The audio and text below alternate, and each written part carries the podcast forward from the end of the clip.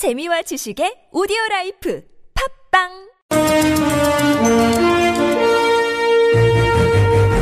여러분의 합리적 판단을 돕기 위해 오늘의 뉴스를 골랐습니다. 백병규의 뉴스 체크. 네, 시사평론가 백병규 씨 모셨습니다. 어서 오십시오. 안녕하십니까. 자, 오늘 첫 소식은요. 최순실 씨가 독일에서 귀국하기 전에 주변 사람들에게 그 검찰 조사 등의 그 허위로 대응할 것을 제시하는 육성 파일이 오늘 공개가 됐죠. 네네네. 네, 오늘 그 최순실 국정농단 그 국정조사 그 청문회 자리에서는데요. 이 박영선 더민주 의원 최 씨의 그 육성이 담긴 두 개의 파일을 이제 공개를 했습니다. 네. 먼저 그 첫 번째 파일은 이 한국의 그 지인에게 이 고영태 씨에게 전할 지시령이 담긴 파일인데요. 네. 파일 내용 좀 준비되어 있습니다. 먼저 들어보시고 이야기 계속하도록 하죠. 예, 예. 그리고 그 나랑 어떻게 알았냐 그러면 네. 어, 가방 관계비가 납품했다고 그러지 말고 네. 옛날에 뭐 이렇게 지인을 통해서 알았는데 네. 그 가방을 발레밀론가 물론 그걸 통해서 왔고 네네. 그냥 체육을 관심이 있어서 그 지인이 알아서 이렇게 연결돼서 내가 많은 도움을 네네. 사실 보험기획도 뭐고 이렇게 저기 보험기획은 얘기를 하지 말고 다른 네. 걸좀 해가지고 이렇게 하려다가 네. 도움을 받으려고 했는데 도움을 못 받았다 이렇게 나가야 될 것 같아요. 네, 이 두 번째 녹취 파일은 그 이상한 전 미르재단 그 사무총장을 이 배신자로 몰아가는 게 좋겠다. 어허. 이런 지침을 주는 내용인데요. 네. 이 상당한 그 다급한 목소리였죠. 네. 그 녹취 파일 역시 좀 들어보시죠. 틀어주세요. 났네. 그러니까 예. 또 그한테 정신 바짝 차리고 걔네들이 네. 이게 완전히 그 조작품이고 얘네들이 네. 이거를 그 저기 이거 훔쳐가지고 이렇게 했다는 걸로 물어야 되고 이성원이도 네네. 아주 그 계획적으로 하고 돈도 요구하고 네. 이렇게 했던 저걸로 해서. 이걸 하지 않으면 우리를 안 시키면 다 죽고 네, 그 다 죽는다. 뭐. 큰일 난다. 음. 이 돈들을 요구하는 이 계획적인 이런 걸 좀 몰아가라. 이런 이야기 있지 않습니까? 음. 네네. 실제 그 이상한 전 미르재단 그 사무총장이 이 돈을 요구했다. 이런 언론 보도가 그 뒤에 있기도 했었죠. 이 최순실 씨가 그러니까 증거 조작, 증거 인멸을 지시하는 전화를 했는데 그 전화를 받은 사람이 누구냐 지금 궁금한 게 바로 이거 아니겠습니까? 네, 그 박영선 의원 누군가를 이제 밝히지는 않았습니다. 그러나 네. 그 대화 내용을 보면은 예. 2014년 그 최순실 씨가 그 고영태 씨와 함께 설립해서 3개월 정도만 유지됐던 페이퍼 컴퍼니였죠. 이 고원 기획이라는 게 나옵니다. 조금 아까 이제 그 얘기는 나와요. 네, 그래서 이 고원 기획이 그 스스럼 없이 그 언급되는 것으로 보아서 이 고원 기획과 관련된 인물이지 않겠느냐 이런 추정들이 좀 나오고 있기도 하는데요. 음. 네네. 이 고영태 씨의 그 측근 인사인 그 김모 씨가 당시 그 대표를 맡았었고 네. 이 차은택 씨 그리고 그 차 씨의 측근이자 그 미르재단 그 사무부총장이었던 김성현 씨가 이제 그 사내 이사라고 등록이 돼 있었다고 하죠. 네네. 네, 이들 이제 대화 내용은 어쨌든 그 독일에 있던 최순실 씨가 이 사태 초기부터 언론 대응 등을 그 논의하고 한국에 있는 사람들에게 그 대응 방침을 이제 지시해 왔음을 이제 시사하는 것인데요. 예. 과연 이제 누구까지 사전에 아, 이런 논의를 했겠느냐. 음. 그렇죠. 이것도 굉장히 중요한 관심 사항 중에 하나죠. 참 캐야 되는 진실이 너무 많습니다 정말 그렇죠. 네. 자 다음 소식 이어가죠.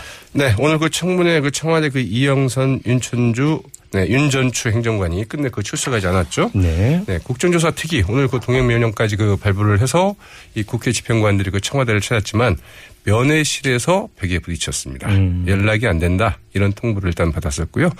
나중에는 이들이 현재 그 연가 중에서 그 청와대가 없다, 청와대 네. 없다. 그러니까 이제 안 된다 이렇게 됐는데 음.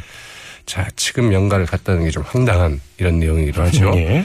네, 그 김성태 국정조사 그 특위위원장 이렇게 얘기를 했습니다. 오늘 그 동행명령장 그 집행을 어- 언론의 그 사전 보도나 또 그 생중계를 통해서 그 알고 있음에도 불구하고 이에 불응한 것. 이 청와대가 조직적으로 청문회를 그 회피하고 거부하는 것으로 볼 수밖에 없다. 음. 이렇게 얘기를 했고요. 네. 이 한광욱 비서실장이 이들이 그 국정조사에 그 출석하도록 합당한 조치를 그 취해줄 것을 그 강력히 요구한다고 음. 얘기도 했습니다. 알겠습니다. 그리고 방금 전에 인터뷰에서도 잠깐 짚었습니다만 박근혜 대통령이 세월호 실종자 수색 기간 동안에 미용 시술을 한 정황 이게 드러난 것 아니겠습니까? 네, 오늘 그 한국일보가 그 2014년 5월 13일 국무회의를 그 주재한 그 박근혜 대통령을 그 촬영한 사진을 이제 일면에 보도를 했는데요. 네. 그날 이제 그때 그 팽무강에 있었던 세월호 어, 이제 실종자 가족들의 장면과 함께 이제 그 실었습니다. 예. 상당히 좀 충격적이었는데요. 네. 네, 이런 사진을 찾기 위해서 무려 그 4만여 장 가까운 사진들을 다 그 뒤졌다고 하죠. 어, 네, 그 박 대통령 얼굴 그 오른쪽 입꼬리 아래쪽에 이 손가락 한 마디 정도 크기의 그 피멍 자국이 보이는데요. 네. 아주 그 선명하게 보이더라고요. 음, 한국일보는 그 복수의 그 성형외과와 그 피부과 그 전문의의 그 의견을 들은 결과 이 주름을 펴기 위한 그 필러 주입술의 그 후유증으로 보인다 고 이제 보도를 했습니다. 예, 예. 오늘 그 청문회에 나온 그 최순실 그 단골병원으로 그 알려졌던 이 김영재 성형외과의 그 김영재 원장 또한 이 필러를 맞으면 음. 이 혀- 필러를 맞을 때 혈관을 그 터트려서 이 피멍이 든 것 같다고 음. 이제 아, 진술을 했다고 하죠. 필러 시술 가능성이 이제 계속 뭔가 제기가 되고 있는데 근데 누가 시술을 해주는지 이건 지금 아직 안 밝혀진 거 아닙니까? 그렇습니다. 이 김영재 원장 대통령 주치 모르게 그 저녁에 청와대를 그 다섯 차례 이상 방문해서 대- 박 대통령에 대한 그 진료를 해온 사실을 이제 오늘 시인을 했습니다. 예, 예. 그러나 나는 결코 안면 수술을 한 적이 없다고 부인을 했고요. 예, 예. 이 김상만 전 대통령 그 자문의 역시 임명장을 받기 전부터 보안 패스, 이른바 그 보안 손님으로 이제 그 청와대에 드나들면서 네. 이 대통령 주치의를 거치지 않고 그 태반 주사를 세 차례나 그 시술했다고 밝혔죠. 네.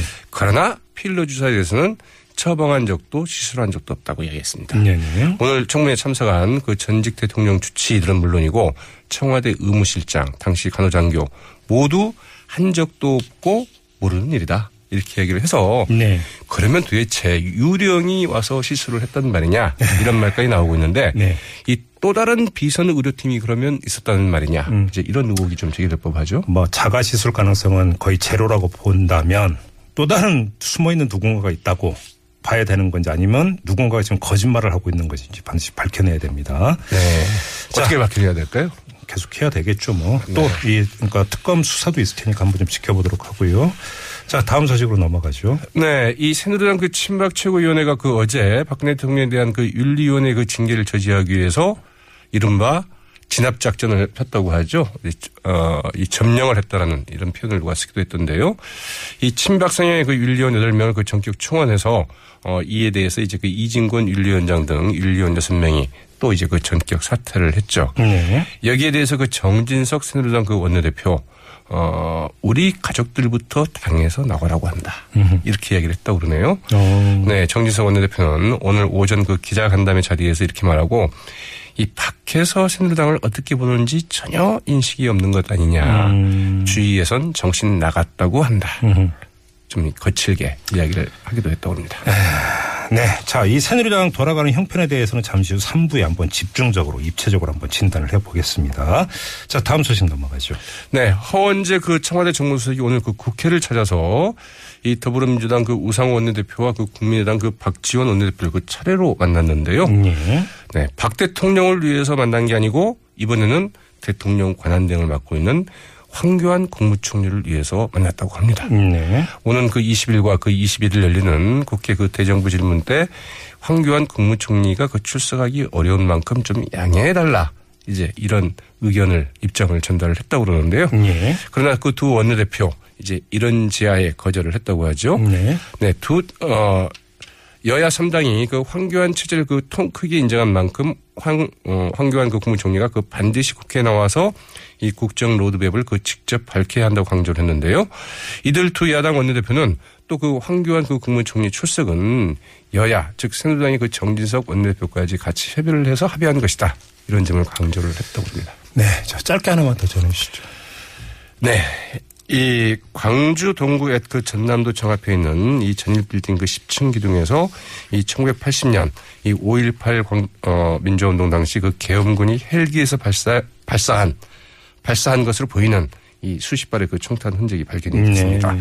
이 국가수는 이 흔적이 그 1980년 5.18 당시 그 계엄군이 헬기에서 발사한 그 총탄 흔적일 가능성이 높다는 의견을 내놓았다고 하는데요. 예, 예. 네, 5.18 광주, 광주민주화 운동 당시 이 계엄군이 헬기에서 총격을 가했다는 이제 증언은 그동안 있었지만 이를 뒷받침할 증거는 나오지 않았는데요. 알겠습니다. 자, 이그 증거가 이제 나온 셈이죠. 수고하셨고요.